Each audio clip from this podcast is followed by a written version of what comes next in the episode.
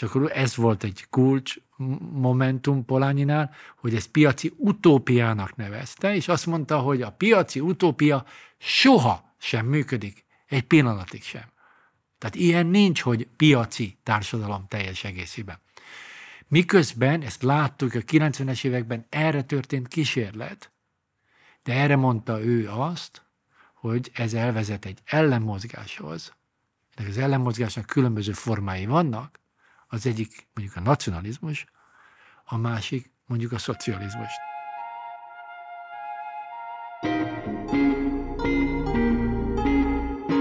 Sziasztok, Csepregi Dávid vagyok. Én pedig Schulz Nóra, és ez itt a belépési küszöb.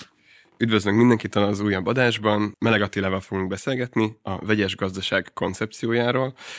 Hogyha esetleg kicsit vissza akartok lépni, és így kapni egyfajta bevezetőt a kérdéshez, akkor nagyon ajánlok a Pinkas Andrással készült beszélgetésünket, ahol kornai életművén keresztül próbáltuk meg feleleveníteni a 19. és 20. század közgazdászainak, baloldali gondolkodóinak gondolkodását, vitáit, és az ezekre érkező kritikákat liberális és jobb oldalról. Arra kerestük a választ, hogy milyen ellentét van szabad piac és tervezés között, és a vegyes gazdaság ez egy bizonyos szempontból másik oldalról közelíti meg a kérdést, és az Attila, mint a témának az ismerője, segített nekünk abban, hogy feltérképezzük a közgazdaságtan és a baloldali elmélet ezen terepét is. Hogyha kíváncsiak vagytok a beszélgetésre, akkor mindenképpen maradjatok itt velünk, és hogyha tetszett ez az adás, akkor iratkozzatok fel a Partizán podcast csatornájára, ha tehetitek, akkor pedig szálljatok be a Partizán műsorainak a finanszírozásába, ehhez megtaláljátok a linkeket az adás leírásában. Az az ember, aki azt mondja, hogy nincs különbség bal és jobb oldal között, az jobb oldali. Mi nem az ellenzék ellenzék, hanem az ellenzék lelkiismerete szeretnék lenni. Megint úgy van, hogy olyan ember, aki nem cselekszik, állhat azon az állásponton, hogy az egész társadalom egy elvetendő valami. Amikor a kapitalizmus világmérdő bukására én sem látok rövid távol kilátást. Miért tetszik lábjegyzetelni a saját életét? Miért nem tetszik átélni? Miért csak reflektál?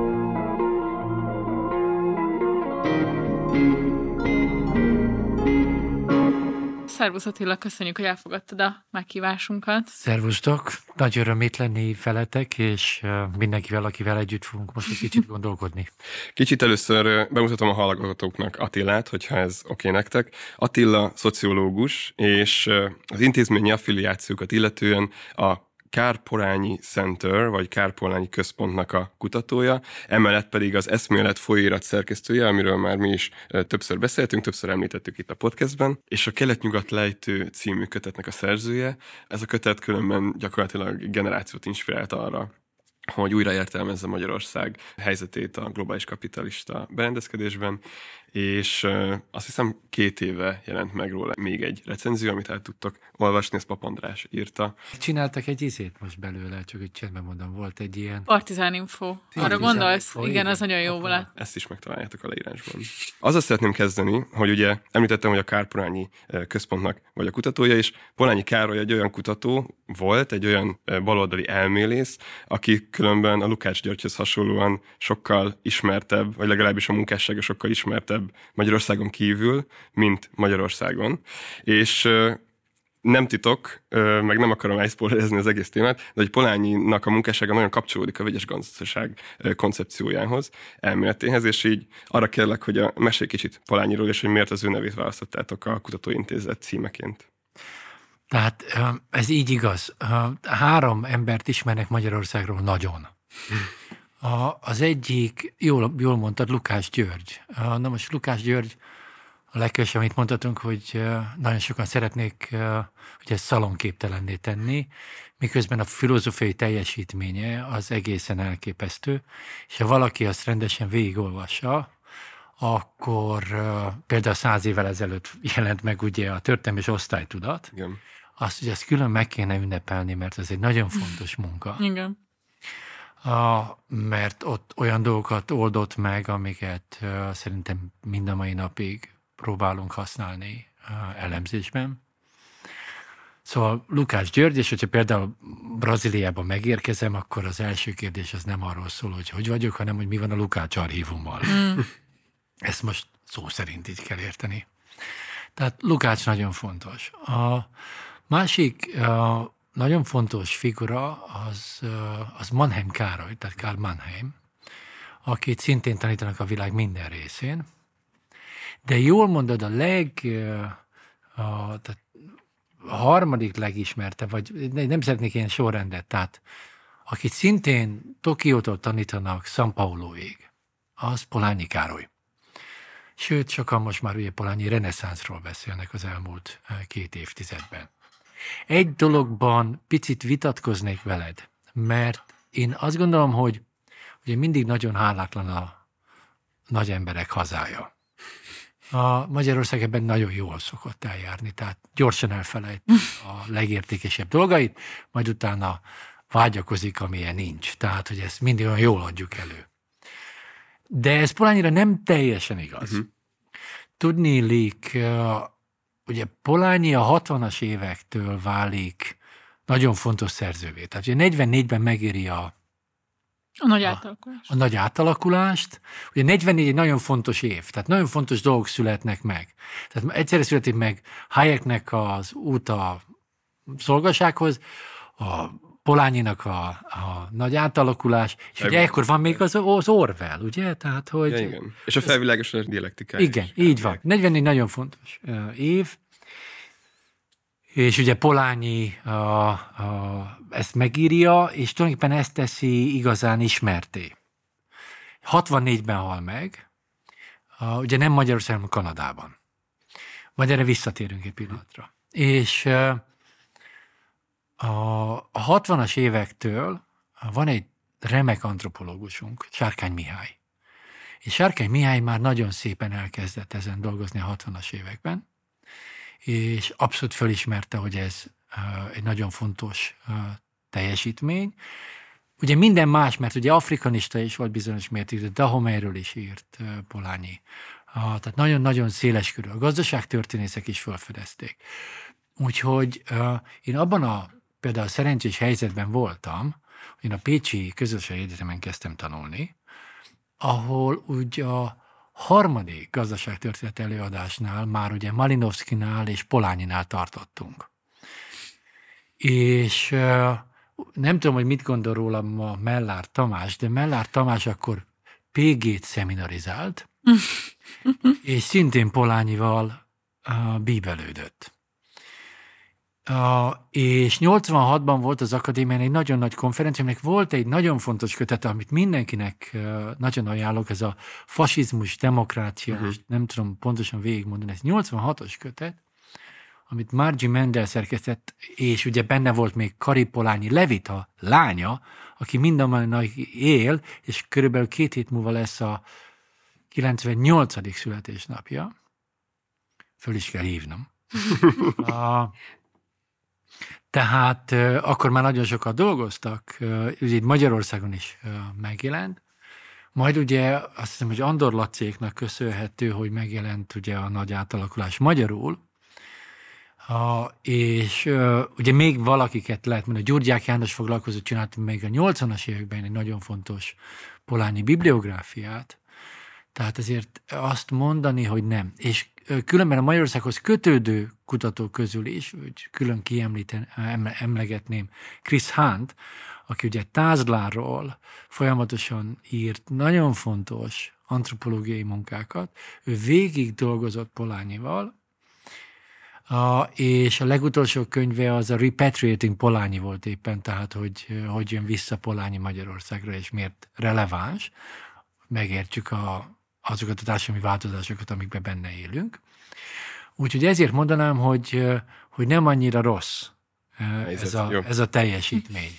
Örülök, örülök, hogy akkor ezt kiavítottad, mert uh, nagyjából öt évig vettem részt felsőoktatási intézmények életében, de hogy csak ilyen alternatív intézményekben Igen. találkoztam vele. Míg szóval... szerintem az angol száz egyetemi világban a mainstream része. Igen. Szóval szerintem amikor a Dávid azt mondja, hogy nincs olyan kiemelt helyen a magyar, nem tudom, szellemi életben, akkor alapvetően ez, ez érződik, hogy a nemzetköziben pedig elképesztően fontos. És hogy, és hogy kicsit azt érzem, mint különben sok ilyen politikai gazdaságtani elmélete kapcsolatban, hogy, hogy a 90-es években kicsit elfelejtődött, és aztán azoknak a dolgoknak, amiket, mert te is azt mondod, hogy 60-as, 70-es, 80-as évek, ezek természetesen másfajta ilyen hogy mondjam, ideológiai hegemónia alatt történő felsőoktatási intézményekben zajló polányi értelmezések voltak, de hogy azok a diskurzusok kezdenek újra, vagy azokat veszik elő újra, és ezért lehet azt mondani talán, hogy, hogy tényleg polányi reneszánsz van.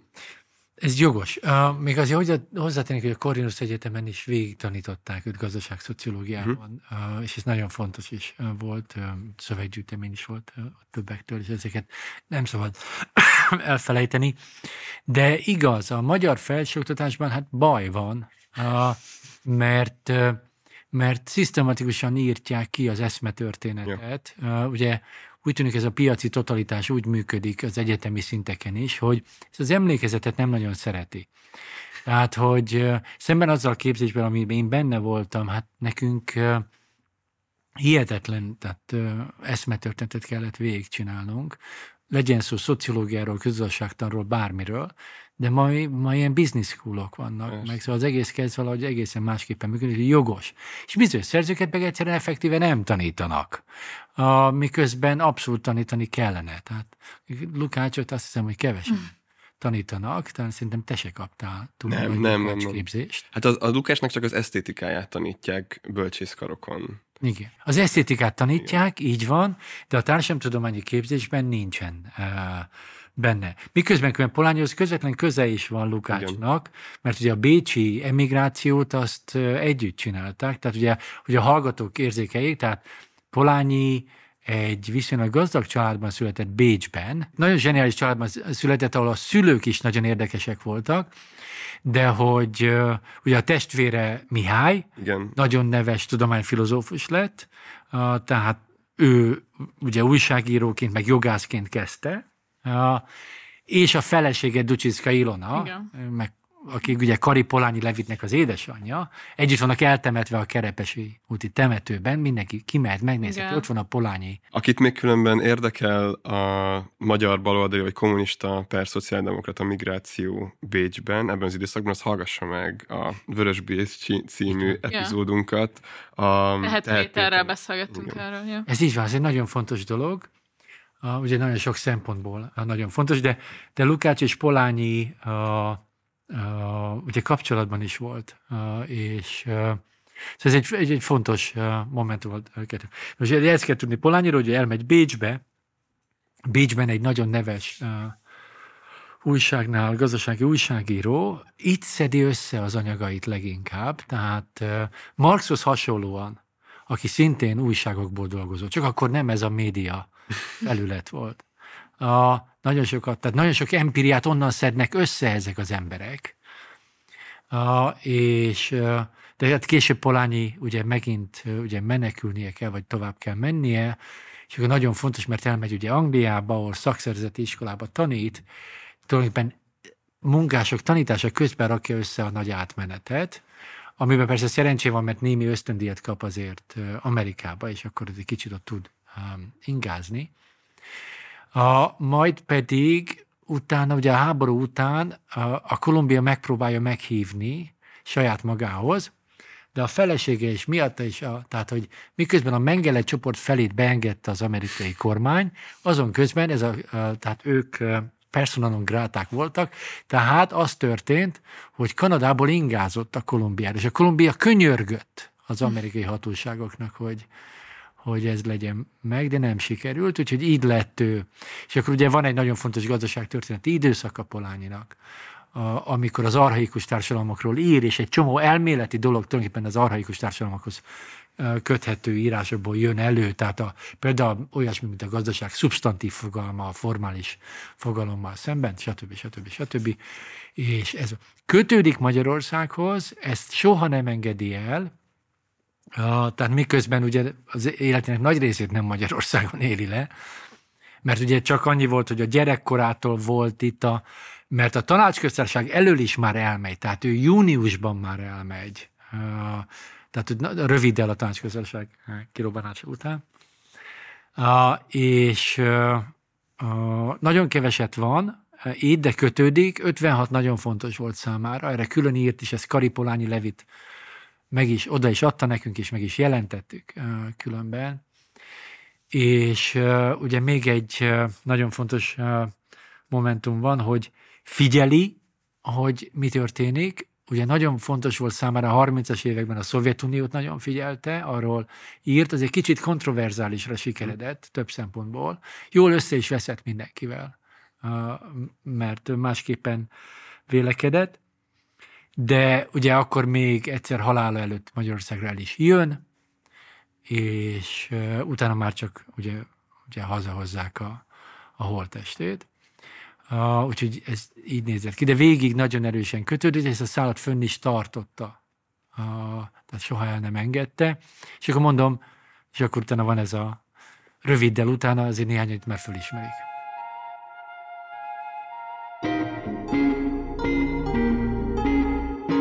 És akkor szerintem menjünk is bele, mert hogy Polányit alapvetően a pár héttel ezelőtti partizános adásban is említetted, ahol a Sebők Miklóssal beszélgettetek, és alapvetően olyan referenciapontként, aki azt mutatja meg, hogy a kapitalizmus önmagáról való állításai azok mennyire problémásak, vagy mennyiben nem helytállóak, illetve mint egy inspirációforrás azoknak, akik a gazdaságot valamiféle alternatív módokon szeretnék elképzelni.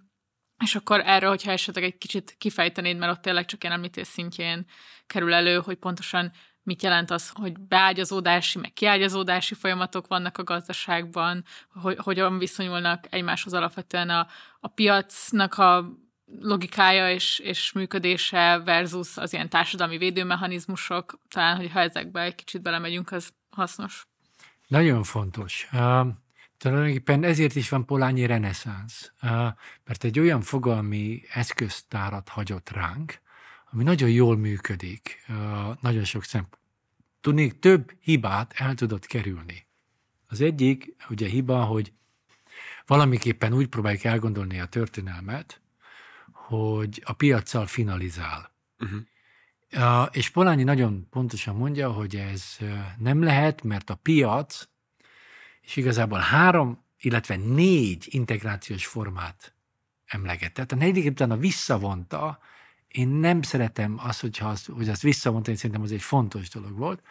Ezek az integrációs formák, ezek azt mutatták meg, hogy a, hogy a társadalomban hogyan tud illeszkedni a gazdaság szubstantíve. Tehát a szubstantív alatt azt értjük, hogy nem, amit most mikroökonomiában tanulnak sokan, hogy van egy szűkösségi posztulátum, és akkor a racionális versengés, illetve a, a költséghatékonyságnak egy adott metódusa tesz valamit gazdasággá, hanem ugye ez egy szubstantív fizik, tehát szükségletek kielégítését szolgáló csere a természettel, amit nagyon fontos, mert ugye ez kulcs, ugye nem csak Poláninál, Marxnál is, egy közösségi, társadalmi formában sajátítjuk el. Tehát nem egyéni szinten, ez mindig közösségi szinten megy, aminek intézményei vannak, és ezek az nagy integrációs formák, ezek tulajdonképpen intézmények. Az intézmény alatt normákat, szabályozásokat értünk, és ebben mondom hármat vagy négyet különböztetett meg, és az majd nagyon fontos lesz, hogy ennek nem adott történeti sorrendet, hanem azt mondta, hogy mindegyik, innen van a vegyes gazdaság is, mindegyik jelen van minden pillanatban, csak eltérő arányban. Na most ebből csak az egyik a piac. És a piacnak is különböző formái vannak. Ez egy nagyon fontos dolog, mert a Polányi kritikája igazából nem a piaccal szemben volt, tehát valamilyen uh, csere, ami végbe megy, hanem a kritikája, a, amit te mondtad, a teljesen kiágyazott piacról, tehát az, amelyik az autonómiáját teljes egészben meg tudja őrizni, amelyik csak belső piaci szabályszerűségek szerint működik, és igazából nem lehet rá hatni. Ugye ez volt ez az interjút emlegeted, ott is ez volt hát az árszabályozás. Tehát az árszabályozás ez egy klasszikusan olyan dolog, hogy van piac, de beavatkozok ebbe, tehát politikai akaratot képviselek ebben a dologban, azért, mert társadalmilag úgy látom, hogy ezzel komoly gondok vannak. Tehát ugye ez az egyik kulcselem, hogy a piac, és akkor ez volt egy kulcs momentum Polányinál, hogy ez piaci utópiának nevezte, és azt mondta, hogy a piaci utópia soha sem működik, egy pillanatig sem. Tehát ilyen nincs, hogy piaci társadalom teljes egészében. Miközben, ezt láttuk a 90-es években, erre történt kísérlet, de erre mondta ő azt, hogy ez elvezet egy ellenmozgáshoz. De az ellenmozgásnak különböző formái vannak. Az egyik mondjuk a nacionalizmus, a másik mondjuk a szocializmus. Tehát, hogy még durvább lehet, a fasizmus is lehet ellenmozgása a piaci utópiának. És ez egy nagyon fontos megállapítás volt, ezért az egyik reneszánsz, az pont ezért jött Polányival, mert a 90-es évben nekiugrottak megint a piaci utópiának, megint csak nem működött a dolog, megint csak elindított bizonyos mozgásokat, ezért Polányit elő kell venni.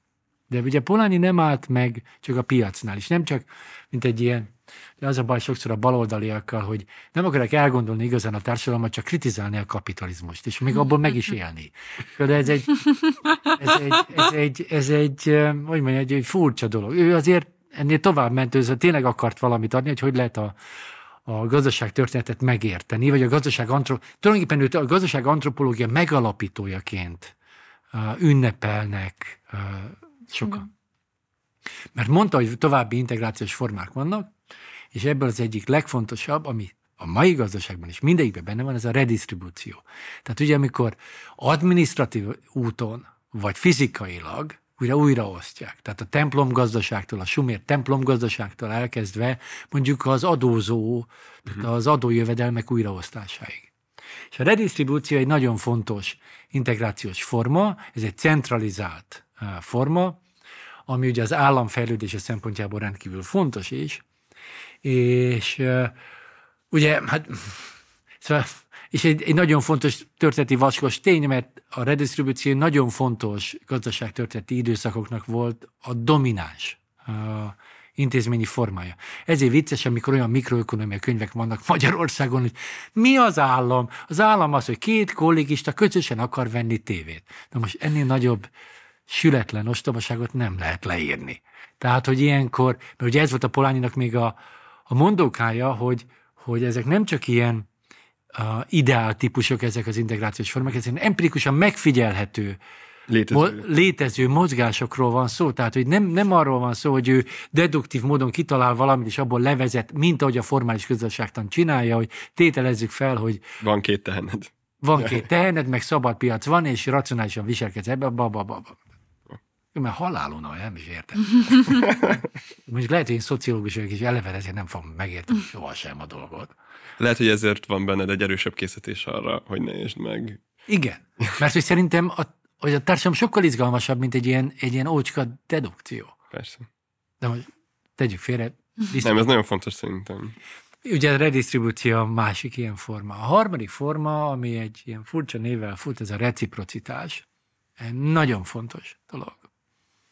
És a reciprocitás ugye az, hogy ilyen, egy ajándékozás. Ez nem csere abban az értelemben, hogy közvetlenül rögtön lezajlik, hanem ez tulajdonképpen ilyen kölcsönös ajándékozást jelent. E, nagyon vicces, hogy, hogy ezt mindig le akarjuk kezelni ezt a dolgot, de ez, ez nem így van. Például nagyon nem szeretik Magyarországon a migránsokat, de hogy, hogy például a diaszporában nagyon gyakori az ilyen ilyen ajándékozási láncok. Tehát ahogy például mondjuk Koreából, Amerikába érkezők milyen ilyen intézményeket működtetnek azért, hogy azt a nehezebb időszakot túléljék. Mondhatjuk azt, hogy ez lefordítható szolidaritásra is?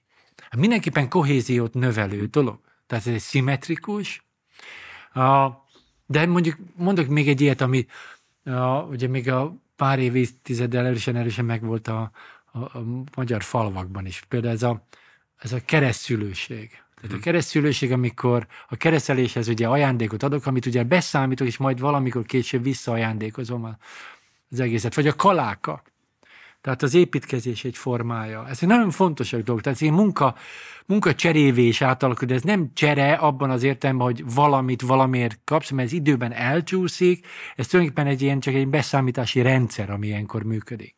De amit jól mondasz, ez a kohéziót erősen növeli. Hát a mai alternatív a gazdasági gondolkodásban ez egy kulcs dolog. Hát ugye nagyon sokan erről beszélnek, hogy a társult termelő közötti valamiféle ilyen munka, csere, vagy, vagy mondok még egy példát. Múlt mindig előjön, ez, ugye az idősödés, ez demográfiában most a legsúlyosabb dolgok egyike. Szóval vannak ilyen munkabankok, amikor valaki elkezd gondozni mondjuk öt évig vagy tíz évig egy adott közösségben valakit, és ezt utána beszámítják később, amikor ő kerül ugye gondozotti státuszba, akkor számíthat arra, hogy a közösség ezt visszaadja. És ez, bocsi, hogy így félbeszakítanak, de hogy az ilyen, ez a például ez a munkabank, ez egy ilyen alternatív, autonóm gazdasági egység, vagy az Persze. államok által... Na mindjárt, de majd erre térünk vissza, mert ez egy kulcs dolog. Tehát, hogy, hogy tulajdonképpen az a poén, hogy amikor azt tanítják, hogy a piacon kívül nincsen más, akkor tulajdonképpen egy, egy, egy, egy butaságot mondanak, mert, mert a piacon kívül nagyon sok minden van, nagyon sokféle formában el tudjuk gondolni. Tehát mennyivel, ugye lehet piaci módon az idősöket gondozni, hogy én fölveszem a bevándorlót Ukrajnából, aki még esetleg mondjuk menekültként is jön, és akkor elkezdem egy piaci alapon, elkezdem őt alkalmazni, piaci alapon, mert úgy fogom kiszámolni a bérét, hogy a az ő család fenntartása nem lesz igazán benne, csak elsajátítom, megpróbálom kiszelektálni ki az, aki bírja ezt a melót, stb. Lehet ez piaci módon is csinálni. De közben a gondoskodásnál nem piacibb dolog, kevés van. Tehát, hogyha valamit tud az emberiség, az, azért mégis a gondoskodni gyerekről, egymásról, nem tudom, azért mégiscsak piacon kívül szoktunk meg, szeretünk valamilyen formában. Na, ez a reciprocitás. És van egy negyedik, amit utána visszavont, ez a háztartás gazdaság. Amikor ugye a háztartás munkaerején alapul valami, én értem, hogy ezt valószínűleg miért vonta vissza, de én ezt nagyon fontosnak tartom. A neolitikumtól tulajdonképpen van ez egy nagyon erős gazdasági forma. Tehát a paraszti gazdaságoknak ez a hihetetlen ereje, ameddig a 21. századig nagyjából kiúzták. Most már nem húzzák ki. És ugye itt jön a, a poén, és itt dobnám vissza a labdát, hogy ugye az a legfontosabb az egészben, hogy Polányi még egy dolgot észrevesz, illetve az írásaiból kiolvasható, hogy ő abba gondolkozik, hogy ezek a formák valahogy egészítsék ki egymást, ne uralja le az egyik a másikat. És a piacsal az a baj olyan, mint a kis gömböc. Mindent fölfal. És ezért nagyon kell keresnünk a gazdaságtörténetben is, hogy ezek a különböző integrációs formák mikor tudnak úgy összeépülni, hogy, hogy egy viszonylag kiegyensúlyozható állapotot jelent. És akkor innen jutunk el ugye a vegyes gazdaság problémájához, illetve innen jutunk el ahhoz, hogy nekünk Magyarországon ebből a szempontból előnyünk van, mert a 60-as és a 70-es évekre elkezdünk ránézni, akkor hirtelen egyben fölismerünk ilyen tendenciákat. Tehát uh, szerintem nem vagyok egyedül ezzel, hogy azt mondom, hogy ha Polányi látta volna mondjuk a 70-es éveket Magyarországon, olvasta volna a gazdaság szociológiai irodalmát, nem lett volna boldogtalan uh, sok szempontból.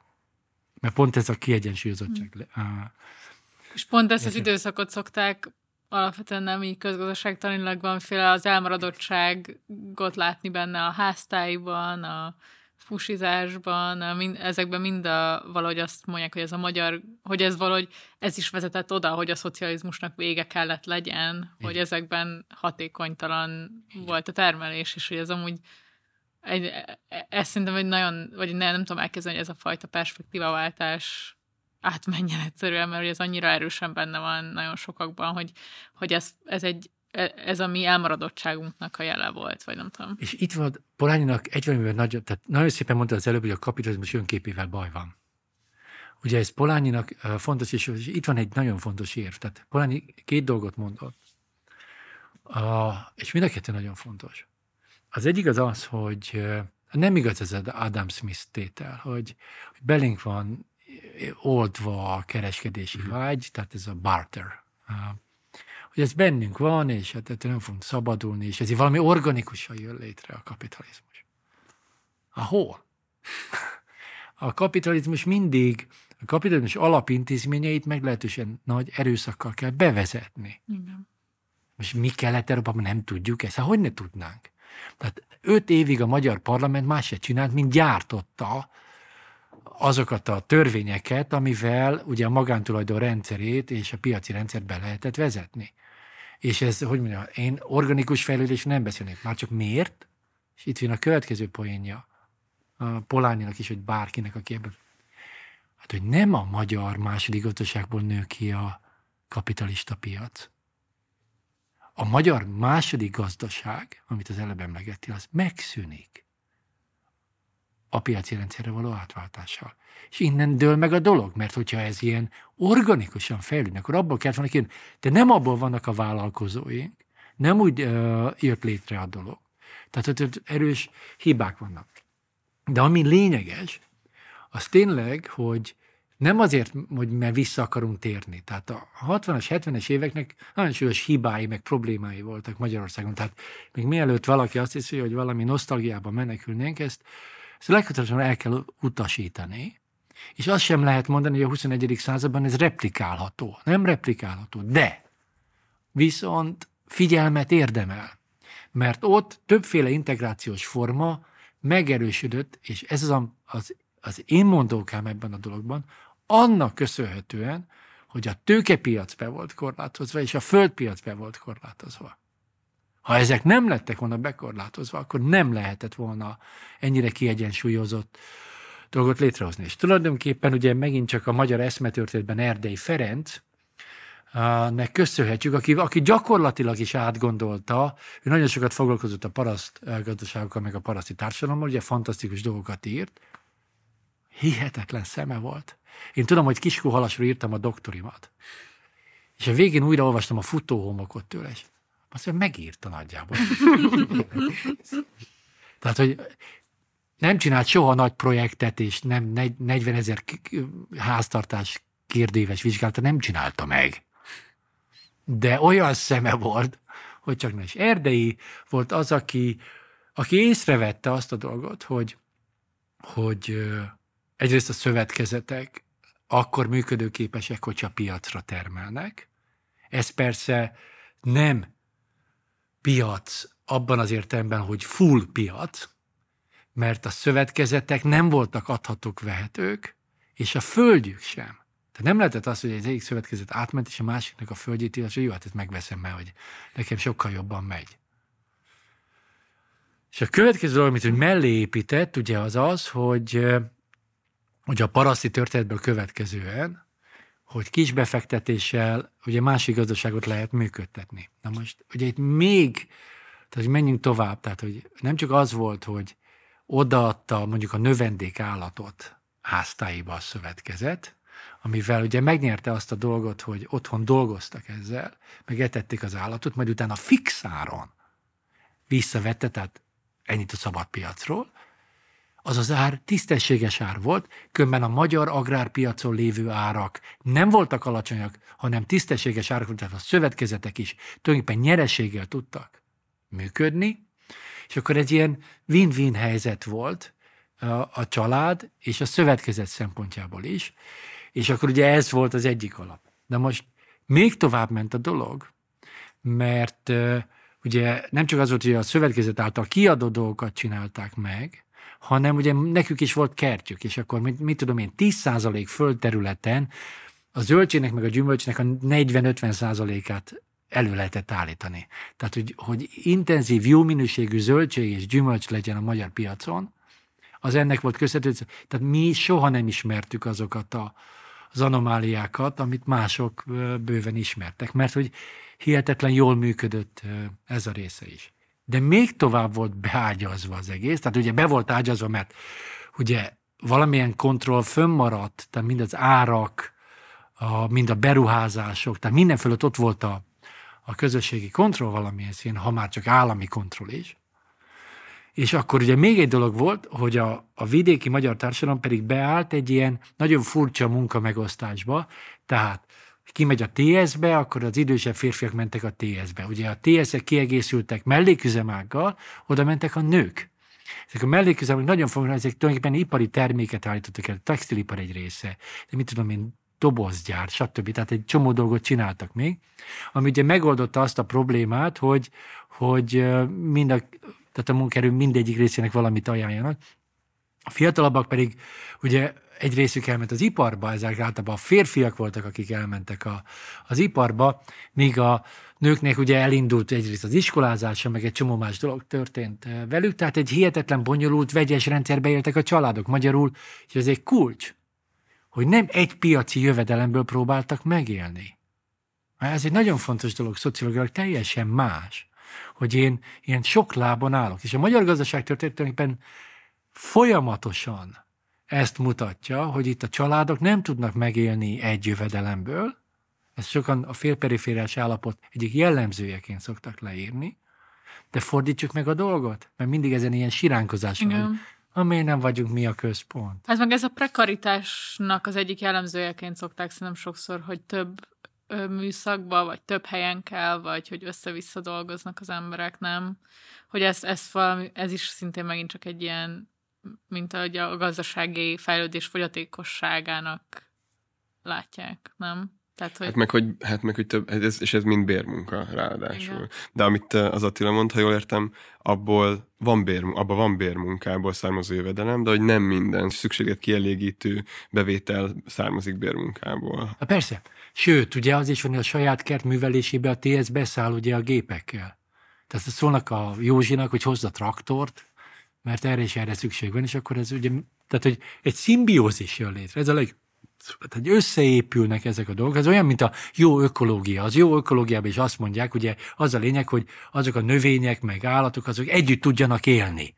Na most nem, nem akarok ilyen organikus metaforákkal élni, mert az egy, az egy hibás dolog, de, de azt tudom érzékeltetni, hogy, hogy így nagyon szépen össze kapcsolódtak ezek a dolgok. És nagyon jól mondod, meg vissza lehet forgatni, hogy a, az ilyen prekárius dolgok, ugye az a probléma, hogy a piac körülményei között jelent egy olyan marginalizációt, amivel nehéz működni, de ez mondjuk, hogyha ezt végig gondolod, ez a fajta működés, ez ökológiai, meg mindenféle más szempontból jobb.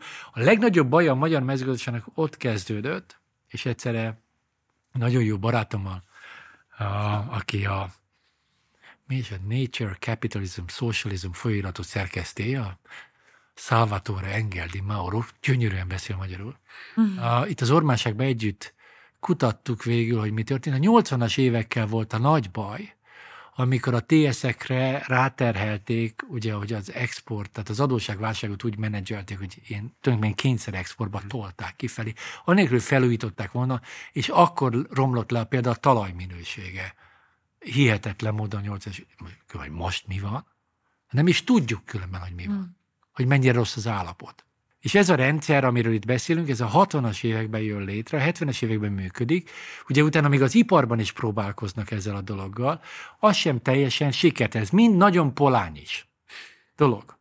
Ugye még az is nagyon polányis, amit most pár napja volt a Szalai Erzsi könyv bemutatója volt, ahol ezt nagyon helyesen lemondja, hogy a, ez a késő Kádár időszak, ez ilyen harmadik utas dolog volt. És egy nagyon fontos, hogy az alkukon alapult.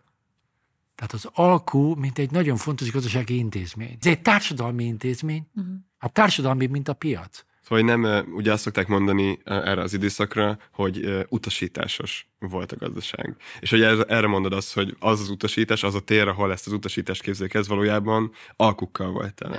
A tetébe ugye több szempontból egyrészt ugye mind a vállalatoknak, mind a térszeknek meglehetősen nagy autonómiát adtak. A, ugye azt termeltek, amit akartak. Piacra lehetett vinni a dolgokat. Tehát ez eleve nem igaz. Tehát ez, akik jönnek, ez főképp az államkapitalizmus hívők szoktak ezzel jönni, hogy ez, ez csak lefelé diktálták. Ez nem igaz. A, alku volt, az alku, és egy fontos, hogy az alku mi mindent volt. Béralku, áralku, és volt egy nagyon fontos dolog. Hát Bár ez azért mégiscsak valamilyen demokratikus dolog, az a szabályozó alku. Hogy a szabályozókkal lehetett alkudni az állammal, ami szerintem egy fontos dolog. Ugye nem, nem korrupt módon alkudni a szabályozókról. Az egy nagyon fontos dolog. Ennek nyilván ezer baja volt, mert ez a kijárás, meg ahogy működött, meg a nagyvállalatok szerepe, meg a nagy TS-ek szerepe, meg az állam, nagy állami gazdaságok szerepe. Szóval nagyon nagy aránytalanság voltak, hogy ki hogy fért hozzá ez az alkuhoz. Ezt sohasem fogom mondani, hogy nem.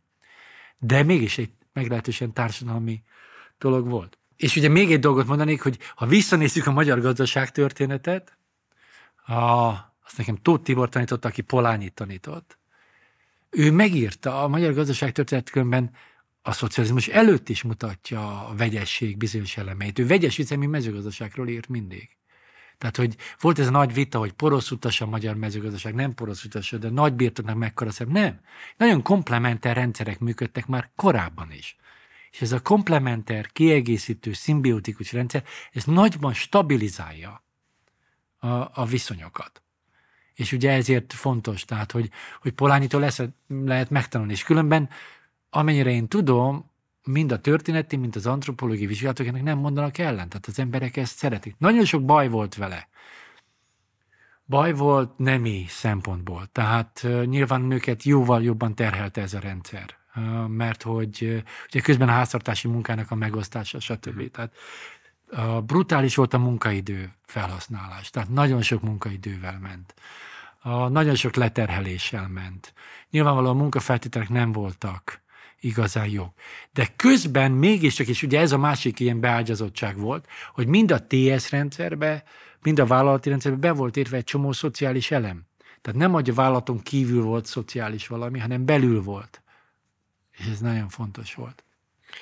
Úgyhogy szerintem ez egy ilyen, egy ilyen kör amiben úgy érdemes gondolkozni. És ugye azt kell végigolni, hogy a 21. században, amikor a termelés módja megváltozott, egészen másképpen néz ki globális szempontból, hogy ez hogy lehet releváns. De ahhoz mondjuk vissza is kell menni. Nagyjából jól leírtad azt, hogy vegyes gazdaság szemlélet hogyan tekint a társadalomra, és a társadalom-gazdaság közti viszonyra, hogyan tekint az emberi szükségletekre, mint a, mint a gazdaság és a termelésnek az elsődleges terepére, vagy hogy a, mármint olyan értelemben, hogy a gazdaság feladata az, az nem az, hogy mi adjuk a saját nem tudom, életünket érte, hanem épp fordítva az azért van, hogy szükségleteket kielégítsük. És ez a történetelemzés szerintem, szerintem nagyon érdekes volt, viszont ami így ugye megváltozott azóta az az, hogy, hogy nem csak összeomlott a Szovjetunió és a kelet-európai vagy keleti szocialista blokk, hanem az államnak is van egy ilyen, van egy ilyen tendencia, hogy az államnak is ez a relatív autonómiája az csökken. És van ez az ilyen mondás, hogy, hogy a fogjulejtett állam, ami ugye nem azt jelenti, vagy nem elsősorban azt jelenti, hogy hogy konkrét vállalatvezetők ülnek állami pozíciókban, hanem azt, amire, amire már utaltál, különben a legelején is a felsőoktatással kapcsolatban, hogy olyan közintézmények, amik elsősorban a közérdeknek a kielégítésére, vagy adott esetben ilyen szükségletek kielégítésére épültek, ellettek, vagy átlettek véve a piaci logika által. Mit gondolsz arról, hogy egy ilyen szituációban, ahol ennyire totális a szabad piacnak a nem is tudom, utópiája, vagy inkább azt mondom, hogy disztópiája, milyen lépések szükségesek ahhoz, hogy, hogy ezt a fajta beágyazást újra el tudjuk érni. Uh-huh. Most két dolgot azért még tisztázom, mert valahogy arra nem beszéltünk. Tehát, hogy uh-huh. az egyik dolog az, hogy, hogy tényleg a, a létezett szocializmusokat végig kell nézni, és különben az a legnagyobb poén, hogy mindegyik a vegyesség irányába mozgott. Már csak így is kezdődött. Tehát, hogyha megnézzük a 20-as évek szovjet uh, rendszerét, akkor ebbe az irányba elindult. De mondjuk uh, jugoszláv modell, a magyar modell, sok szempontból a lengyel is, tehát mind ilyen irányba mentek. Ugye érdekes még, mert el szoktuk felejteni a kelet-német történetet, ez hihetetlen, ez az országot teljesen elfelejtették, pedig mind tervezési, meg más szempontból nagyon fontos uh, arra odafigyelni meg az összes többi nem európai szocialista államot is meg kell nézni, ugye Kína, Vietnám, Kína egészen pontosan Szerintem nagy feszültségekkel, mert szerintem egy furcsa vegyességbe ment, nem szimbiotikus vegyességbe mentek bele, de csináltak egy vegyes gazdaságot. A kínai siker az vegyes gazdasági siker. Az azt jelenti, hogy egyszerre hozott össze nagyon eltérő rendszereket, és az adott egy dinamikát. Megjegyzem zárójelben, ez a ez egy baja is. Valószínűleg azért annyira autoriter Kína, mert baromi nehéz egy full kapitalista és egy államszocialista rendszert egyszerre összekapcsolva működtetni. Nagyon nehéz elképzelnem, hogy ezt nem az autoriter állam tudja egyedül valahogy kézben tartani, mielőtt szétnyomná. Mert ugye, hogyha például, csak mondom, nagy befektetők a full kapitalista oldalon, a, ugye nem tudom milyen hatalomra tesznek szert, akkor az hogy fog viszonyulni, hát azok nyilvánvalóan beleszólnak a többi részébe, és ezért van ugye, hogy fölértékelődnek ilyenkor azok az állami szereplők, akik a kettőt, ugye fogják, hogy a kínai gazdaság történet tele van ilyennel. A 18. században épp annyira kapitalista volt, különben Kína, mint Európa, főképp ugye a tengerparti része a dolognak, csak akkor számolt a kínai állam, hogy elfog, az élelmiszer termelők száma nem lesz megfelelő. És szemben az európai tapasztalattal, ami az volt, hogy a tőke erősebb volt az államnál, és ez csak azért, mert kapcsolom csak a témát, hogy a tőke erősebb volt az államnál, ez Brodel nagyon szépen leírja. Ugye az a kis európai államok, ezek ugye imádtak háborúzni és nyakig eladósodni. Most ha eladósodsz, akkor ugye az pénzt kell szerezni. A pénzt meg honnan kapod? Hát a kereskedőktől, meg a bankároktól kaptad. A bankárok meg ugye nem budák, ők benyújtották a számlákat, hogy ezért cserében milyen kontroll miért jár. Tehát a gyarmatosítás történetét jó részt le lehet írni ilyen kielégítésként, hogy azért, mert adtok pénzt, akkor cserébe én meg adok nektek mindenféle monopóliumokat, és végigcsinálhatjátok az egészet. Tehát, hogy ezeket a díleket így látni kell ebben a dologban. Ez az egyik. Azonban kritikaként el kell mondani, és ez egy kulcs, és a 21. század feladata, és az a magyar esetre is igaz, ugye, hogy, hogy nem sikerült az önigazgatói kontrollokat egy csomó szférában be, bevinni. Tehát volt egy súlyos, rossz döntés ebben az egészben. Ugye a ts egy része nem így működött. Nagyon szép példái voltak sokszor a valós demokratikus, tehát nem ez a, minden, nem tudom én, ez a parlamenti párdemokráciát én biztos nagyon föl kell rajta izgulni, de hogy én, én nem tudom, nekem sokkal izgalmasabb, amikor így emberek leülnek és arról próbálnak beszélni, erről különben szép irodalmat is tudnék adni, hogy hát, hogy mit termelünk. Milyen, milyen szép irodalmat? A, a, mindjárt az eszembe fog jutni, hogy hol van ez leírva ilyen egészen szociográfisan szépen.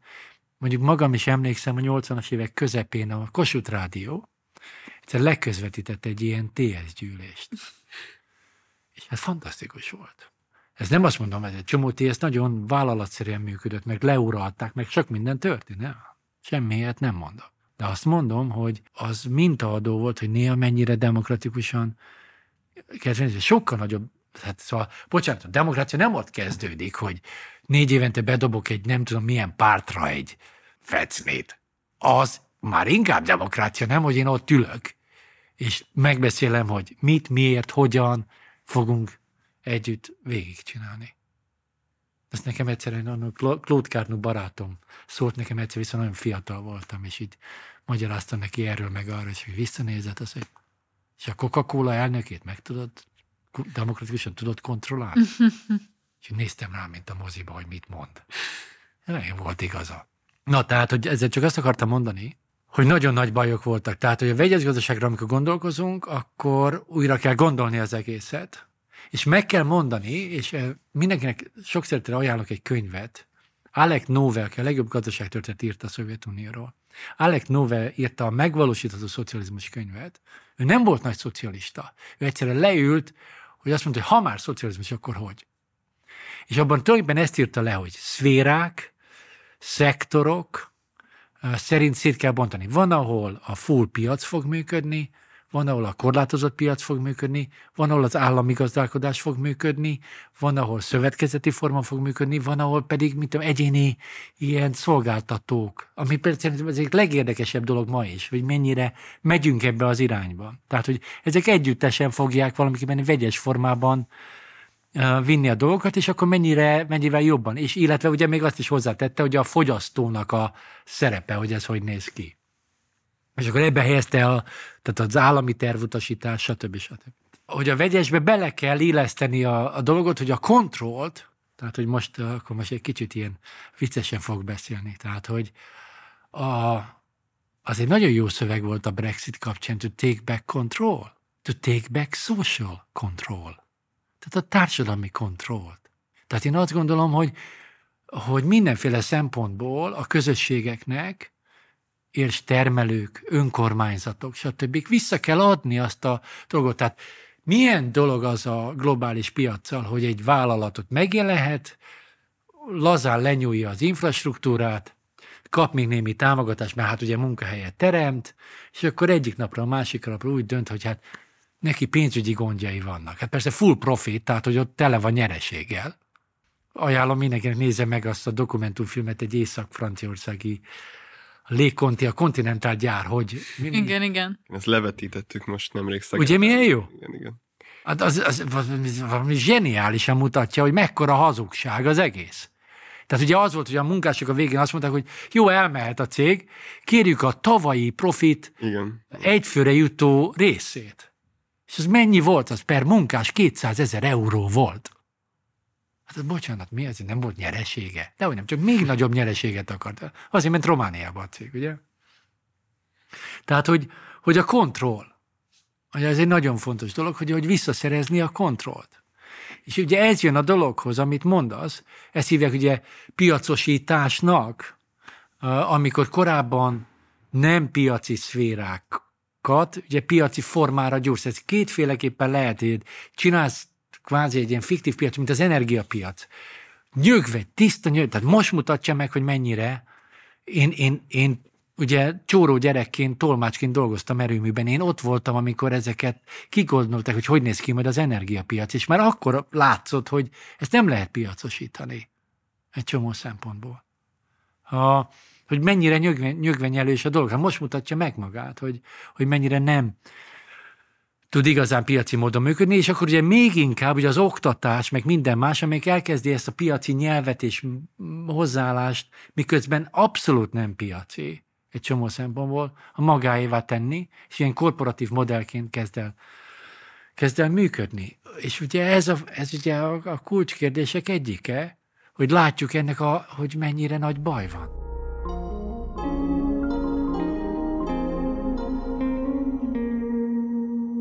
Én kicsit erősködnék még. Az a, az a különben nagyon szimpatikus a Polányiban, amire te is utaltál, hogy a valóságból indul ki, és létező társadalmi intézményeken keresztül próbál egyfajta alternatívát kínálni.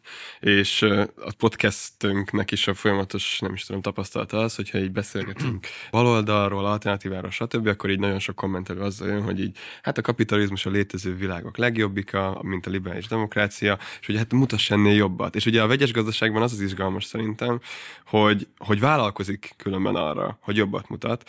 De a kérdésem az még mindig az lenne, hogy a Ugye te is említetted, hogy a, hogy a Novek, vagy Novek, igaz? Alek Nove. Alek Nove azt mondja, hogy, hogy szférák szerint kell szétbontani, stb. De engem az érdekel, hogy ki bontja szét, és hogyan bontja szét, és hogy jelenleg, mikor az államnak a, vagy az állam ilyen rezonja, gyakorlatilag ez az ilyen neoliberális piaci logika, hogyan lehet adott esetben egy olyan fajta kontrollt felépíteni, ami tényleg meg tudja oldani ezt a fajta szétbontást. Végül, hogy, nem csak, hogy szerintem, hogy, lehet, hogy a változás elmélet igen, az, igen. amit izgalmas, hogy ha meg is egyezünk, hogy igen, jobb lenne valamiféle vegyes felállás, az hogyan lehet kikényszeríteni, vagy elérni, vagy, vagy esetleg ennek az a módja, hogy, hogy a nagyon kicsi kezdeményezések virágozzanak.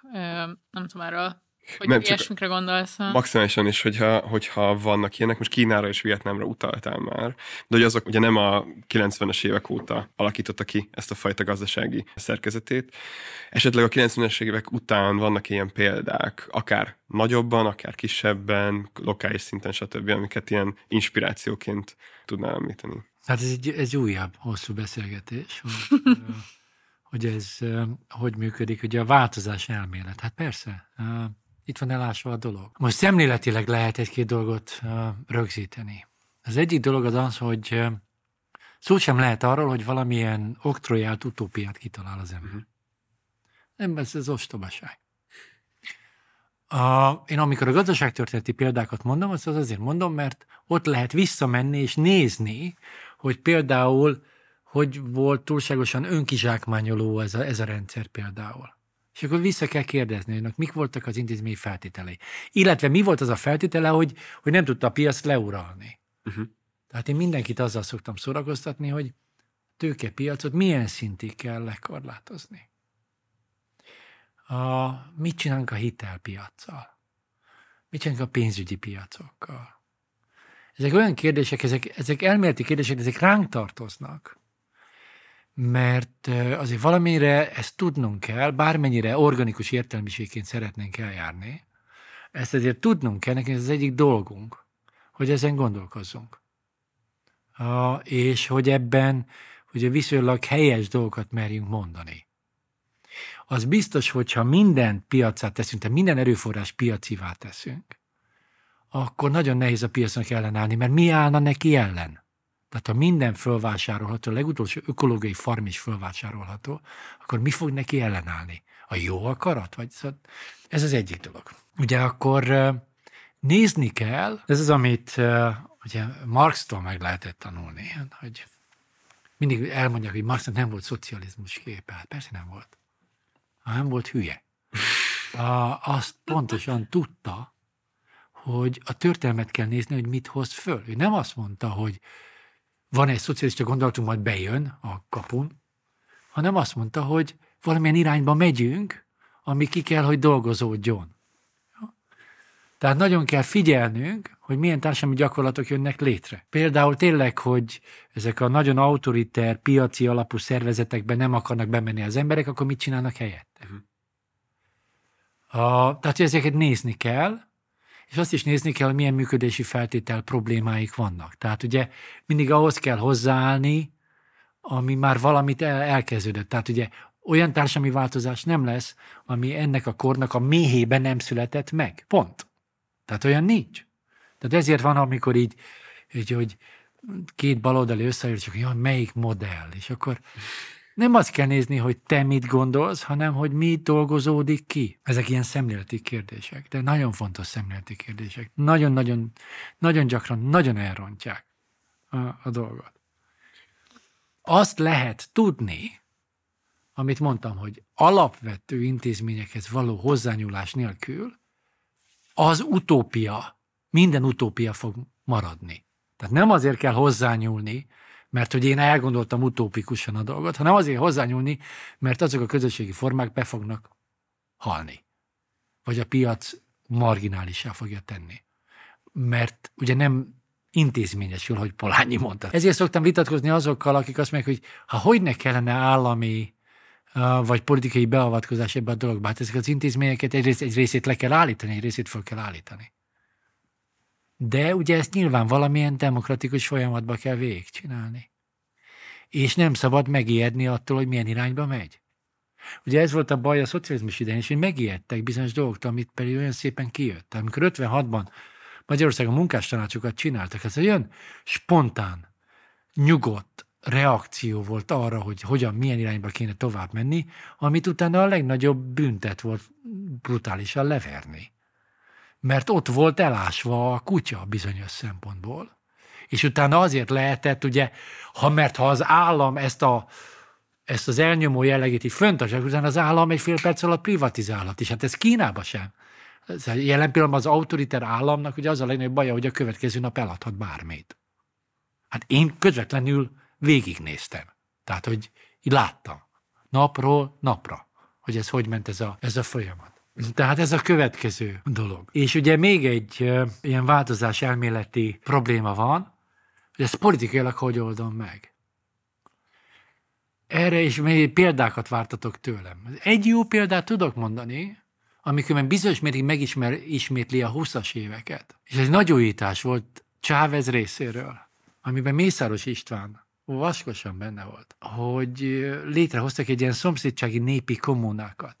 Tehát a formális parlamenti demokrácia mellé fölállítottak még egy dolgot. Azért, mert ilyen esetben a vegyes gazdaság kiépítésekor ugye politikailag előrébb kell menni, azért, hogy utána lehessen valamit csinálni. És tévedésen is Venezuelában nem sikerült ez a dolog. Csak a formája van meg, de azt viszont nem szabad elfelejteni, hogy szerintem ott valamit megoldottak. Mert ugye ezért nem lehetett Chávez bedönteni, ez az egyik előnye a dolognak. A másik, hogy létrehoztak egy így úgy, de működő fórumot, amivel ezt lehetne működtetni. Tehát itt Magyarországon is ugye a legnagyobb probléma az az, hogy nem érezzük ezt a közösségi hátterét, tehát hogy valahogy együtt lehessen ezen gondolkozni, hogy mégis minden természeti, mindenféle szempontból mi az, ami a legelviselhetőbb, a leginkább működtethető dolog. Tehát ugye ezért van, hogy ez a változáson. Olyan, azt, hogy előre megmondani, hogy most melyik szféra hogy, ezzel lehet gondolkozni, valószínű, hogy atomerőművet nem lehet, uh, nem tudom milyen módon Szóval működtetni, ezt az állam fogja működtetni. Tehát az, az egy meglehetősen erős kontrollt, ugye olyan veszélyfaktorok vannak benne, hogy azt nem lehet, nem tudom mivé tenni. De például napelemet, vagy és szélturbina szövetkezetek ö, kell televondálnia például. Hát persze. Tehát, hogy, hogy mindenféle ilyen szövetkezeti dolgot lehetne, hogy a közösség a saját kezében tart dolgokat. A Burgenland. Hát saját magának tulajdonképpen megcsinálja. De ezeket kell figyelni. Tehát itt meg kell nyugodni, és azt kell mondani, hogy hát lám, lám, ezek a szférák, ezek valamiképpen működnek. Ugye nagy baj van, hogy hogy kapcsolják össze a szélerőműveket az energiapiacsal. Meg hogy, tehát, hogy azért ezek a szövetkezetek sem a semmiből húzták fel ezeket a szélműveket, szóval itt is biztosan van egy nagyon erős állami támogatás. És az a kérdés, hogy hogyan adja át egy ponton az állam az autoritását különben a szövetkezeteknek.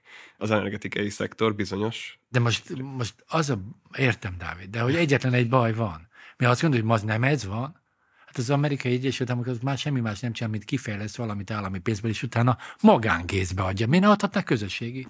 Tulajdonban, bocsánat. Nem, nem, pont ez az, hogy, Ez egy, pont ez a adná- poén, hogy hogy ne tehetné meg. Hát a az 21. állam igenis odaadhatja, tehát preferálhatná Ne. például a közösségi termelést mindenféle szinten, és megmondhatná, hogy ebben, ebben, ebben, ebben a közösségi termelést tartom. Hát a szélerőműveket így is preferálnia kell, mert ugye egy szélerőmű, amikor megtermeli az áramot, nem tudja tárolni, a, tehát nem lehet ugye szabályozni, mint a többi erőművet, hogy csúcsra járatom, nem járatom csúcsra, stb. stb. Mi mindent csinálok végig. Át kell venni a dolgot, és hogy az árakhoz is ugye furcsa mód kell viszonyulni, és ugye Magyarországon az energiaárakat is szabályozni kell, még kapitalizmus körülmények között is. Tehát, hogy ebben semmi ördögit nem mondunk. Ja, ja, én csak arra utalok, hogy a 21. században már azt tűnik eh, meglepőnek, hogyha az állam nem magánkézbe adja ezeket a dolgokat, hanem Ez, közösség. ez, hát ez mindent, ez a kapitalizmus történet. Ja, ja. Hát, a köz, hát ez, a, ez a kapitalizmus történet, ma bocsánat. Hát igen, szomorú történet.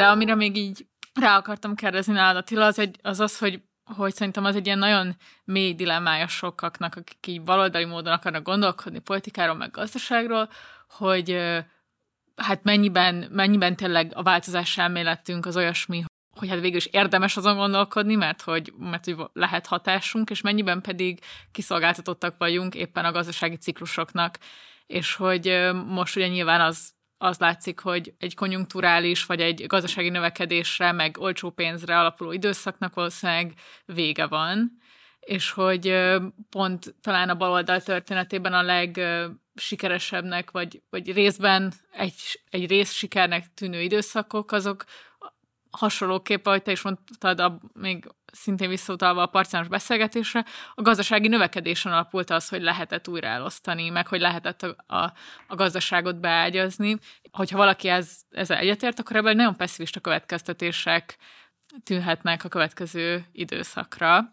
És hogy erről nem tudom, hogy mit gondolsz, hogy hogyan érdemes elgondolni az aktuális cselekvési lehetőségeket, meg a gazdasági struktúráknak a, az erejét. Van, aki szerint pont, hogy a válságokban lehet leginkább baloldali cselekvést, meg, meg, meg a társadalmi kontrollt mégiscsak legalább kis terekben, meg lokálisan létrehozni, szóval erre az ilyen probléma együttesre próbálok valahogy rákérdezni. Nem egy, nem egy konkrét kérdés, de nagyon kíváncsi vagyok rá, hogy erről hogy gondolkodsz. Ez, ez nagyon fontos. A, de egy nagyon picit nyelvileg fordítanék a dolgot, mert úgy gondolok, hogy baloldalian kell gondolkodnunk. Én, én nem ezt gondolom, hogy az ember nem attól lesz baloldali, mert baloldalian akar gondolkodni. Uh-huh. A, mert hogyha ez ilyen szimplán ilyen érték vagy ideológia vezérelt dolog lenne, akkor, akkor lehet, hogy ezt, akkor el kéne fogadni ezt a pluralitás hipotézist, hogy te ebbe hiszel, te abba hiszel. Mhm. Szerintem nem ez a fő dolog. A fő dolog valahol ott van, amit, amit jól, jól mondasz. Hogy, hogy a változás az be van építve. Tehát ugye, ugye társadalomtudományban a 18. századtól ugye fölismerik a, a gondolkodók, és ebben, ebben ugye ettől olyan Einsteini Marx, hogy, hogy a társamból kell a társadalmi változást megmagyaráznom. Hogy immanensé kell tennem, a belső motorokat kell néznem. Tehát ez nem jön Istentől, nem jön nem tudom honnan, az nem tudom milyen kanti értékekből nem fog következni, hanem belülről fog jönni.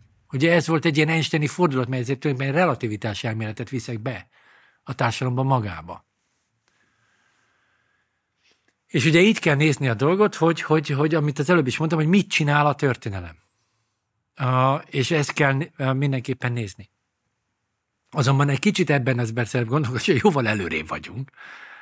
Uh, és az ember emlegettük én Mészárost, én, én tényleg, uh, hogy előbb-utóbb egyszer lesz ez a Leviathanon túl uh, című kötetem, hogy ki fog jönni magyarul az eszmélet gondozásában. Közérdekű dolog, hogy, a, hogy te most a John Bellamy Fosterrel különben fel is vettél egy podcastet, ahol erről beszélgettek. Így van. Úgyhogy- A Monthly Review-nál volt egy ilyen beszélgetés, ez nem jó beszélgetés lett abból a szempontból, hogy pont ezen gondolkoztunk. Hát én inkább úgy, úgy nevezném, hogy legalább három feltétele van a masszív változásnak. Az egyik, hogy valószínűleg nagyon igaz, hogy a tőke strukturális válságban van. Tehát egy csomó dolgot nem tud már megoldani, ennek mind az ökológiai részét, a gazdasági részét nézzük. Nem tudja megoldani ezt a keresleti problémákat állandóan valamilyen eszközzel, vagy így pumpál bele pénzt, vagy úgy pumpál bele pénzt. Tehát, hogy csomó szinten ugye szenved, emlegetted ezt a, ezt a beszélgetést a Partizánban, ami pont ez volt, tehát, a gépgyártó vállalatok profitjának 20-25 százaléka jön ki a saját termelésből, többi pénzügyi spekuláció. Tehát, hogy azért ez nagyon jól jelzi, hogy, hogyha valakit ilyen klasszikus, szép, kapitalista dologgal akar jönni, ez nem így van. A magállamok nyakig el vannak adósodva, vagy nyakon fölül még két méter. Az összes magállam a, valami, nem tudom, a GDP 100 nem tudom melyik százalékán tart. Azzal akarom mondani, hogy válság van, katonai szempontból is válság van. A háború, ez most nagyon nagy figyelmeztetés mindenkinek, hogy ez milyen mélyen van bekódolva. Ez nem egy hibája a kapitalistának, ez be van kódolva. Hogy ezt most valaki elfelejti, és nem veszi észre, hogy a most zajló háborúknak mi van a hátterében, és ez hogy működik, az óriási hibát el- követel. De az egyik dolog az az, hogy, hogy ez a válság most hogy bontakozik ki, hogy tart, merre tart. Ebben nyilván nagy predikciókat nem lehet mondani. Azt is, hogy a kapitalizmusnak van egy rezilienciája, tehát kibír válságokat. Nagyon súlyos válságokat is kibírt. A második világháború utára, ugye ez volt Trotskynak az egyik legnagyobb jövendőlése, de jól mondta. Azt mondta, hogy a második világháború be fogja temetni a kapitalizmust. És majdnem igaza lett. Mert majdnem ez történt. Mm. Csak ugye sokkal adaptívebb volt bizonyos szempontból. Tehát ez az egyik dolog. A másik dolog az az, hogy, hogy hát nem lehet. Tehát, hogy, hogyha ha, ha nincsenek olyan társadalmi mozgások és mozgalmak, amelyek ebben jelentkeznének, akkor megint a mi hatásunk semmit nem ér. Tehát, hogy most még nyolc podcastot csinálhatunk, és és fidélesen ezt nagyon fontosnak tartom, majd mindjárt megmondom, hogy miért. De a hatása politikailag mérhetetlen. Tehát, hogy hál' Istennek, azért Ezt a podcastot hallgatják politikusok, ezt ö, tudjuk például. Hatásával kapcsolatban majd. Jó, jó, de hát- Ne, viccelek, viccelek, egyetértek, csak viccelni nem, próbálok. nem, ez, nem, ez egy fontos dolog, amit mondasz, ez, ez így van, de hogy, hogy ilyen, ilyen mozgalmak nélkül nem megy az egész. Tehát, hogy ez, ez, ez nem úgy megy. Tehát, hogyha ha visszanézzük a nagy rend, rendszerváltó időszakot, mint Venezuelában, vagy, vagy Szovjet-Oroszországban, ha bocsánat, hát ott a szovjetek száma az óriási volt. Tehát amikor ezt beállítják úgy, hogy itt három őrült rohangált, és a németek pénzéből megvette az orosz birodalmat, hát nagyon téved. Tehát, hogy ez, ez a legmesszebb van a, a valóságtól. A, de van egy harmadik a dolog, amiben minden ilyen beszélgetésnek van tétje. Nem is csak a beszélgetésnek, hogyha rendes elméleti és elemző munkát végzünk. Pont az a dolog lényege, hogy ahhoz, hogy az emberek elhiggyék, hogy lehessen más modell, lehet más modellben is működni, ahhoz folyamatosan dolgozni kell ezen, hogy az eddigi példák mit mutatnak, és ennek a tapasztalatot el kell mondani. És hogyha ezt nem tesszük meg, és defetista módon csak arról beszélünk, hogy rossz a kapitalizmus. Erre mindig azt mondom, hogy tényleg. Most ezt, ezt, ezt 300 éve tudjuk. Uh-huh. Tehát, hogy most nem ez a fő kérdés, hanem az a kérdés, hogy mi a dinamikája jelenleg a kap- kapitalizmusnak, tehát mit csinál, milyen kimenetei lehetnek a dolognak, illetve az alternatíváknál mikre kellene figyelni. Most már óriási tanuló leckénk van, tehát megpróbálták ugye az alternatívákat több helyen, és nem sikerült. Kína is óriási tanuló lecke. Az összes erényével és az iszonytató hibáival. Vagy Vietnám, vagy Venezuela. Bármilyen ilyen kísérlet. Az számunkra nem azért azt végig kell elemezni a legnyugodtabban, és nem úgy, hogy egymás fejéhez csapkodjuk, hogy te most ne gyere csávezzel, mert hogy az szörnyeteg, vagy nem tudom micsoda, vagy nézd meg a Madurót, és akkor látod, hogy milyen szörnyű az egész, mert ott is a társadalmi gyakorlatot kell megnézni, azt kell megnézni, az intézmények hogy működtek, és hogyan lehet úgy az intézményeket működtetni, ami a jelenlegi válságos társadalmi válság helyzetet, meg ökológiai válsághelyzetet kezelheti. Tehát azért ebben már a figyelmeztetések nem kicsik. Tehát megforgatom a dolgot, tehát nem akaratból vagyunk baloldaliak, hanem azzal válunk, hogyha szembe merünk nézni a bizonyos óriási kihívásokkal. Én, én személyesen ezt tudom mondani, például nem baloldaliként indultam. Csak elemeztem, elemeztem, és nem jött ki másképpen a dolog.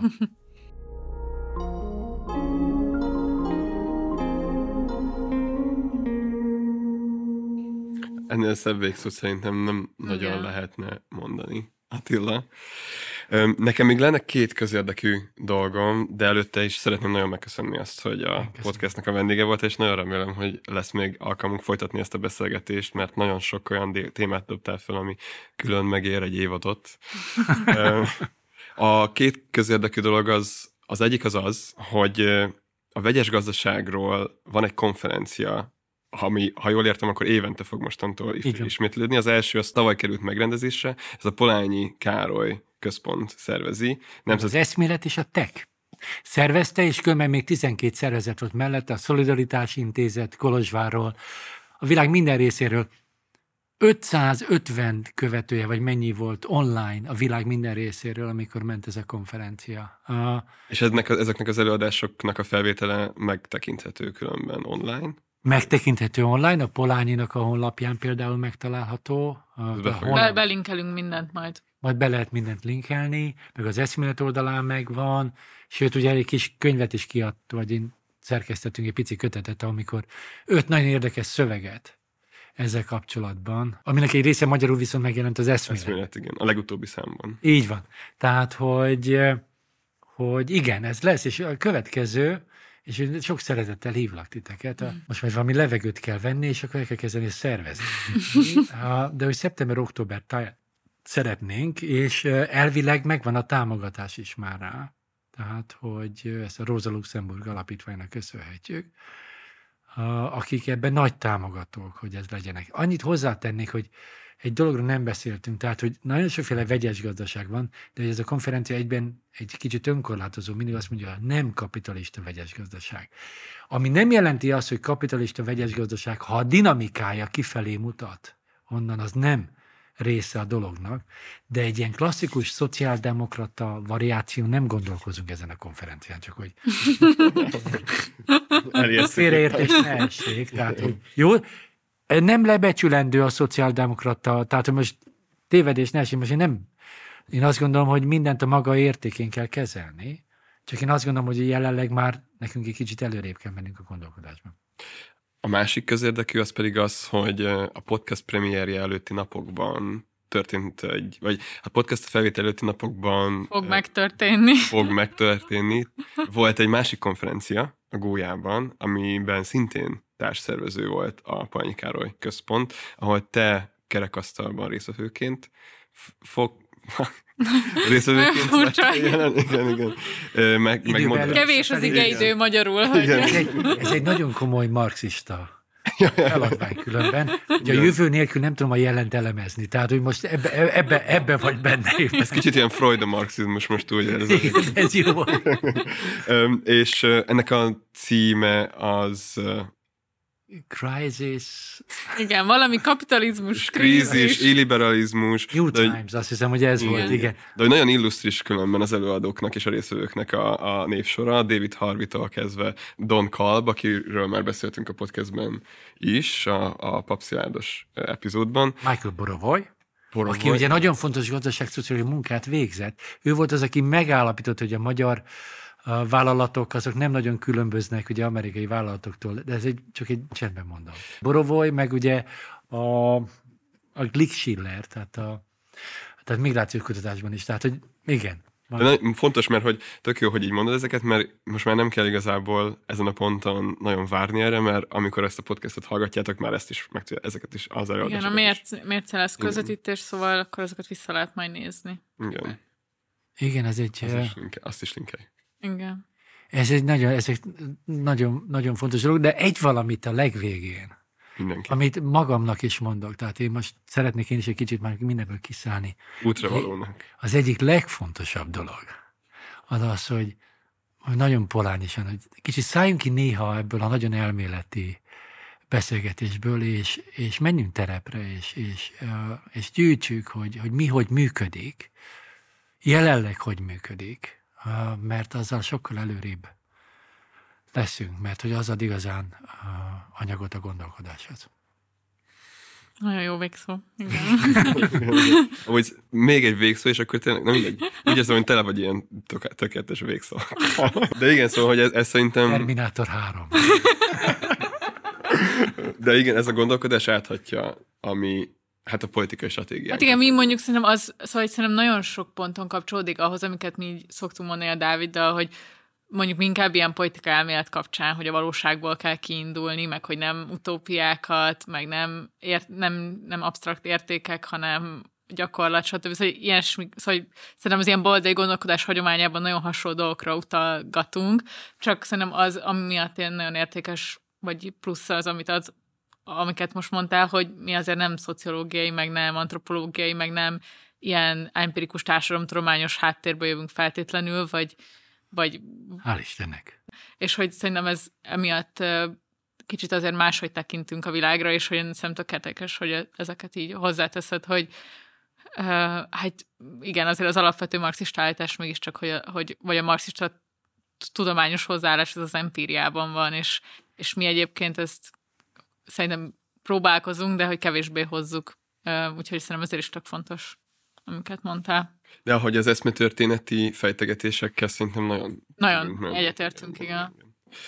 Meg a gaz- gazdaságtörténet is, tehát az, hogy ilyen példákat hozol az államszocialista időkből, szerintem nagyon inspiráló, és ezekkel mi is nagyon szívesen foglalkozunk. Tehát igen, tehát az egyetemi oktatásban ugye sok baj van. Az ez a gazdaságtörténet hogy halt ki? Hát meg, hogy egész homogénnak tekintik azt a 40 Ez egyszerűen- évet. De hogy ez a popkultúrában, tehát ez az anti, antikommunista ideológia. Én olyan szerencsés voltam, mert ugye Pécsről följöttem Pestre, és a Marszkáli Közösségtörténelmi Egyetemen hát baromi jó közös, gazdaságtörténet volt.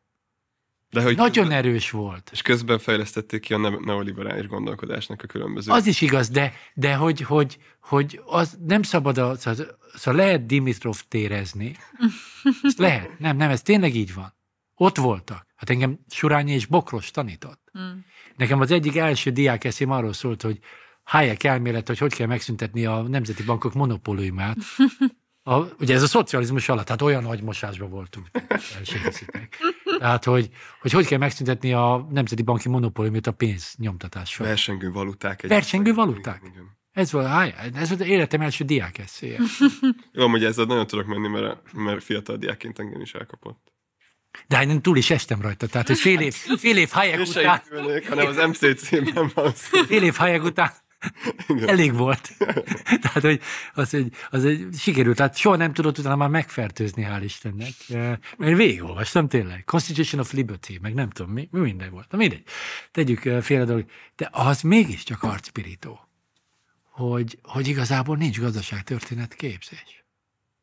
És nincsenek gazdaságtörténeti műhelyek. Hát a, ugye a helyzet műhelynek egy csomót köszönhetünk ebből a szempontból, hogy nekiálltak. És így próbálj, de hát most nem akarom kicsinteni, de nyolc helyzet műhelyre van szükség, amiben mindezt végig kell tudni elemezni, és, és ez egy rendes értelmiségi feladat. Nem azért, mert hogy majd ezek a műhelyek mondják meg, de ezek a műhelyek nélkül nem tudunk egy csomó dolgot. Úgyhogy ezért lenne fontos, hogy, hogy igen, vissza az elemzéshez, mert, mert nekünk nem, nem ideológiai vitákból fognak kijönni a nagy dolgok, hanem ezekből fognak kijönni a nagy dolgok. Ja, hát ez egy jó emlékeztető egyébként szerintem a kortárs magyar baloldalnak, meg saját, vagy én magamnak is. Ja, és hát könnyű azért beleesni abba mégis szerintem, hogy hát sokkal kurrensebb pozíciókról, meg, meg, meg az ideológiai szinten vitatkozzunk, mert nem tudom, azért van egy ilyen izgalma, meg, meg színes, meg minden, és nem mindegy, szóval szerintem azért ez font, nagyon, nagyon fontos, csak nagyon nehéz internalizálni. ja, na jó, bocs. Nem, nem, nem. Még azt, még ez, azt... Már, ez már itt ilyen pszichológiai meg terápiás. Igen, igen, igen. igen. Hát meg különben az ideológia, tehát hogy azon a szinten, amikor, amit most beszélünk az ideológiai vitákról, ugye amikor ezek a frontvonalak kialakultak, mit tudom, a szociáldemokrácia, kommunizmus között, stb., az a stratégiai viták voltak, és azok lettek aztán ideologizálva, és már ezek viszont már csak ilyen identitásokként élnek, és ezek az legidegesítőbbek, mikor valójában identitásharcokról harcokban vagyunk benne, aminek gyakorlatilag semmi köze nincsen már a valósághoz. Hát illetve ugye az a kérdés, az identitás harcok mit csinálnak a történelemben, azt a kérdés föl kell tenni. Hát ez, ez egy nagyon fontos kérdés. Én egy valamit tanultam meg, hogy semmitől sem kell megijedni. Ez pont a Szalai Erzsi kapcsán volt egy könyvültő, és akkor akkor mondtam ezt, hogy az Erzsiben az a jó, hogy nem ijed meg egy-két dolgot, rá mert nézni. Hát ő nem szokott sok mindent a, és, és csak azt akartam ezzel mondani, hogy rá kell nézni, hogy mi a történelmi funkciója ennek az, ennek az ilyen hihetetlen identitás bumnak amikor már 80-as években indult el. De nagyon érdekes, hogy, hogy pont a piaci rendszer beindulásakor volt ez az identitás forradalom. És én azt szintén közvetlen közelről láttam, még az első jelei ennek itt, itt megjelentek, hogy milyen hihetetlen forradalom volt meg. Tehát az identitás fordulat, kulturális fordulat, mindent elkezdett átírni, amikor a piac elkezdett tarolni. És én nekem ez, ez ilyen paradoxonok, ez engem, ha valami hajnali háromkor le tud kötni, akkor az biztos leköt. Na hát ez egy elég erős téma különben, amit tényleg egyszer remélem ki tudunk bontani még jobban. Ja. Köszönjük szépen!